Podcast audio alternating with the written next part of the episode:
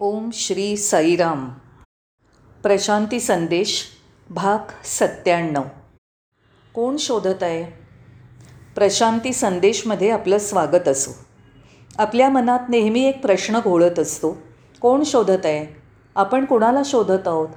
खरं तर कोण शोधत आहे? काही भक्त म्हणतात मी स्वामींजवळ आलो. मी स्वामींना ओळखतो. मी त्यांना गुरु म्हणून स्वीकारलं आहे. मी अगदी नम्रतेने असं म्हणेन की ही सगळी विधानं चूक आहेत. तुम्ही तुमच्या गुरूंना निवडलं नाहीत. तुम्ही गुरु निवडूही शकत नाही. का बरं? कारण तुम्हाला तितकी जाण नाही तितकी जाणीवही नाही तितकी बुद्धिमत्ता नाही की तुम्ही जगद्गुरू निवडाल. त्यामुळे मी गुरु निवडला मला त्यांच्याकडून शिकवणी हवी आहे हे सगळं विसरा हे सगळं चुकीचं आहे. खरं तर हे आहे की स्वामी तुम्हाला शोधत आहेत.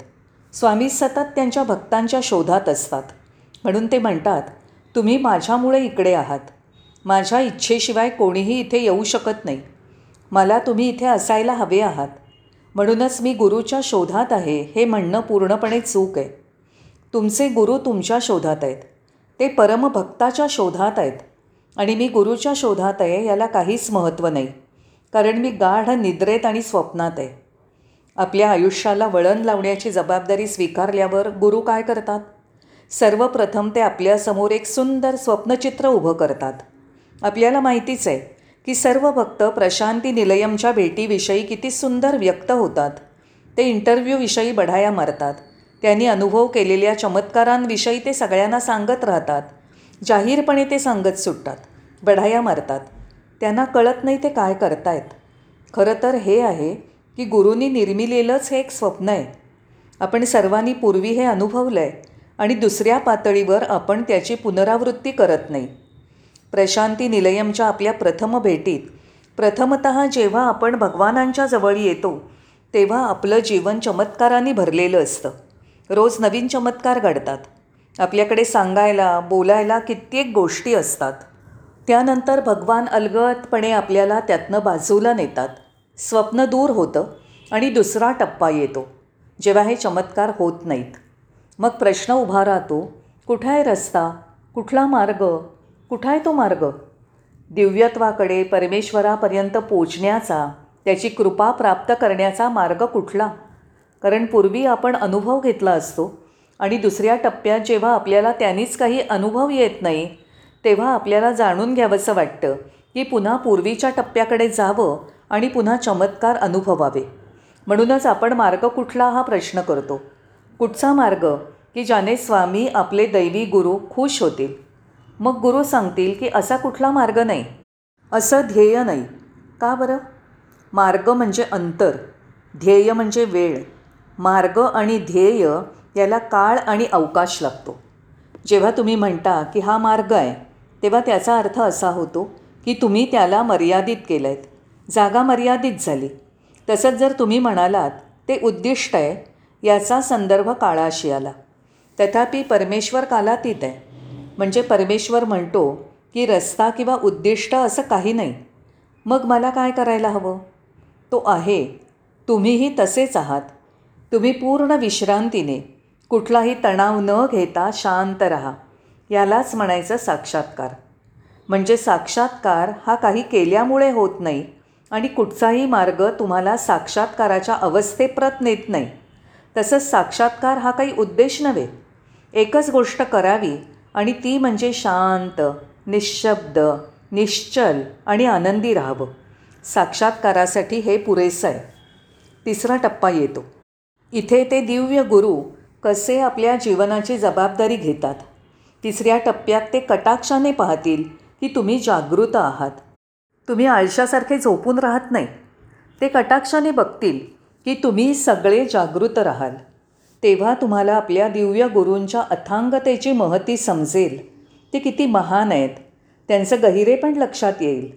आजपर्यंत तुम्ही त्यांना शारीरिकदृष्ट्या महान गुरु समजत होतात. त्यांची उंची वजन छाती. पण आता आपल्याला त्यांची गहराई भव्यता जाणवेल. तसंच ते सर्वव्यापी आहेत आणि ते काहीही करू शकतात. तर मग ते कोण आहेत? तुम्ही स्वतः आहात. ते तुमचं अस्तित्व आहे. दुसरं कोणी नसून तुमचं वास्तव. ते बाहेर आहेत कारण तुम्ही त्यांना स्वतःच्या अंतर्यामी पाहावं म्हणून. बाह्य स्वामी तुम्हाला त्यांना अंतरात्म्यामध्ये पाहण्यासाठी मदत करतील. स्वामी तुमची जाणीव आहे. तिसऱ्या टप्प्यात तुम्ही हा अनुभव घ्याल. काय घडतं बरं? आपण बाह्यांगी राहतो बहिर्मुख राहतो आणि त्यामुळे अदृश्यतेला वाव राहत नाही. स्वामींमध्ये हरवून जाणं अशक्य होतं. ध्यानात आपण हरवतो स्वतःला हरवतो. म्हणजे जेव्हा आपण नैसर्गिक रीतीने स्वतःला हरवून बसतो तेव्हा आपण त्यांच्याशी एकरूप होतो. तथापि तसं होत नाही. आपण बहिर्मुख असतो. स्वतःचं स्वत्व बाह्यत अनुभवत राहतो. हे विचारात घ्यायला हवं. त्यानंतर टप्पा असा आहे. मी समजून चुकतो की मी स्वतः त्या दिव्यत्वाचा एक स्फुल्लिंग आहे. ते स्वामी माझ्यामध्ये आहेतच. आणि आता पुढील टप्प्यात ते स्वामी माझ्यामध्ये आहेत तसंच सर्वांमध्ये एक जाणीव म्हणून आहेत. आपण सर्व एक आहोत एक जाणीव आहोत. पण मग आपण स्वतःला इतरांपासनं वेगळं का समजतो? कारण आपण अजून अज्ञानी आहोत. आपल्या डोळ्यांवर अज्ञानाची झापडं आहेत. म्हणून आपण स्वतःला इतरांपासनं वेगळं समजतो. पण जेव्हा ते झापड दूर होईल तेव्हा आपल्याला ज्ञान होईल. की आपण सगळे एक आहोत. सर्व एक आहे. पूर्णम आहे. ही जाणीव खूप नंतर होईल. त्यानंतरचा टप्पा असा आहे आपण उत्सुक होतो. आपण त्यांच्यासोबत त्यांच्यामध्ये व्हायला उतावीळ होतो. याला स्वामी म्हणतात सतत एकत्वाची जाणीव सतत एकत्वात राहणं. याचा अर्थ स्वतःवर चिंतन करणं त्याच्याशी एकरूप होणं स्वतःचं द्वैत नाकारणं. आपण स्वतःला मी अहंकार मानतो. स्वामी स्वतःच्या अंतर्यामी आहेत असं समजा. तेच वास्तव माना. त्यांच्यात विरघळून जा. त्यांच्या अस्तित्वात एकरूप व्हा. आपण आपल्या जाणीवेशी जागृत राहिलो की भेटणं विरघळणं आणि एकरूप होणं हे या प्रक्रियेतले तिन्ही टप्पे सक्रिय होतात. उदाहरणार्थ नदी चंचल असते. ती अविरत वाहत असते. आणि शेवटी अथांग समुद्रात एकरूप होते. नदीला झोप ठाऊक नाही. ती चंचल आहे. सागराला जाऊन मिळेपर्यंत तिचा प्रवास सुरूच राहतो. तीच गोष्ट आपल्या जीवनाशी लागू पडते. नदी कधी थकत नाही आणि उलटीही फिरत नाही. कोणतीही नदी विरुद्ध दिशेला जात नाही. अशक्य आहे. खरं तर काहीच मागे जात नाही. उलटं जात नाही. संपूर्ण अस्तित्व हे ऊर्ध्वगामी आहे. आणि ह्या ऊर्ध्वगामी चालीत अनेक धोके धमक्या सामावले आहेत. तथापि काही अंतिम होणं आवश्यक असतं जसं नदीचं सागराला जाऊन मिळणं. त्याचप्रमाणे आपण प्रत्येक व्यक्ती एक दुसऱ्यापासून विभक्त राहण्याचा प्रयत्न करतो. नव्हे? तेच आपल्या दुःखाचं क्लेशाचं कारण आहे. जेव्हा आपण सर्व एक आहोत सगळं काही केवळ जाणीव आहे दिव्यत्व आहे हे समजून घेऊ तेव्हा काय होईल? भयाचा नामशेषही राहणार नाही. तुम्ही निर्भय व्हाल कारण तुम्ही त्या परमात्म्यामध्ये एकरूप विरघळून गेला आहात. हे वैयक्तिक अहंकाराचं लोप पावणं आहे. पण प्रश्न उद्भवतो होतो हा की माझं काय होईल? एकदा मी त्या दिव्यत्वात विलीन झालो की माझं काय? मित्रांनो पुनर्जन्म किंवा पुनरुत्थान होतं. आत्तापर्यंत तुम्ही एक व्यक्ती म्हणून समजले गेलात. एकदा तुम्ही आत्मतत्वाचा आनंद घेतलात की त्या चैतन्यात सामावून जा. तुम्हाला जाणवेल की तुम्ही वेगळ्या विश्वात वेगळं आयुष्य जगत आहात.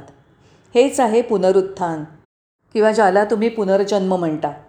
स्वामी हे सर्व पैलू दाखवतात आणि आपण त्यांच्यात एकरूप होईपर्यंत आपल्याला या सर्व टप्प्यांना घेऊन जातात. म्हणूनच जेव्हा ते म्हणतात तुम्ही माझ्या शोधात नाही मी तुमच्या शोधात आहे हे किती योग्य आहे. आणि सर्वात अद्भुत गोष्ट ही जसा मी त्या चैतन्यात त्या शाश्वत सत्यात एकरूप होतो तेव्हा काय होतं? मी परमेश्वर आहे. मी ते आत्मतत्व आहे. मी एकमेव सत्य आहे. मी ते सत्य आहे ही अवस्था असेल. मी एक व्यक्ती नसून सार्वत्रिक आहे. मी वैश्विक आहे. होय मी केवळ एक व्यक्ती नाही. मी निर्मितीपासून भिन्न नाही कदापि नाही. मी वैश्विक आहे. संपूर्ण सृष्टी ही चैतन्याने ओतप्रोत आहे. चैतन्याने परिपूर्ण आहे. एकदा आपला एक व्यक्ती वेगळं व्यक्तित्व म्हणून लोप होतो तेव्हा ही अवस्था असते. अशा पात्र व्यक्तीच्या साधकाच्या स्वामी सतत शोधात असतात. तेव्हा मग काय होतं? नदी सागराला जाऊन मिळाली की तिचं वेगळं अस्तित्व उरत नाही. नदी म्हणजेच सागर. नदीचा सागर होतो. केवढी बढती. एक छोटीशी सरिता जिचं पात्र अगदी लहानसं आहे तीच सागराची स्थिती प्राप्त करते. म्हणूनच आपण एक व्यक्ती जेव्हा चैतन्यात एकरूप होतो आपल्याला आपली खरी ओळख होते तेव्हा काय होतं? आपल्याला नक्कीच ज्ञान होईल की आपण सार्वत्रिक आहोत आपण सुरक्षित निर्भय आहोत. नदीला जशी सागराची अवस्था प्राप्त झाली तसंच आपल्याला सार्वत्रिक वैश्विक स्थिती लाभेल. जसं एक महिन्याचं तान्हं बाळ आपल्या मातेच्या उदरात उबेत सुरक्षित असतं त्याचप्रमाणे एकदा आपण हा सार्वत्रिक दृष्टिकोन आणि अनुभव घेतला की आपल्याला ती ऊब ते पोषण मिळतं. म्हणूनच आपण एक गोष्ट लक्षात ठेवावी की आयुष्य हे आपल्याला उच्च पातळीच्या अनुभवांकडे श्रेष्ठतेच्या अधिक उंचीवर नेतं. साईराम.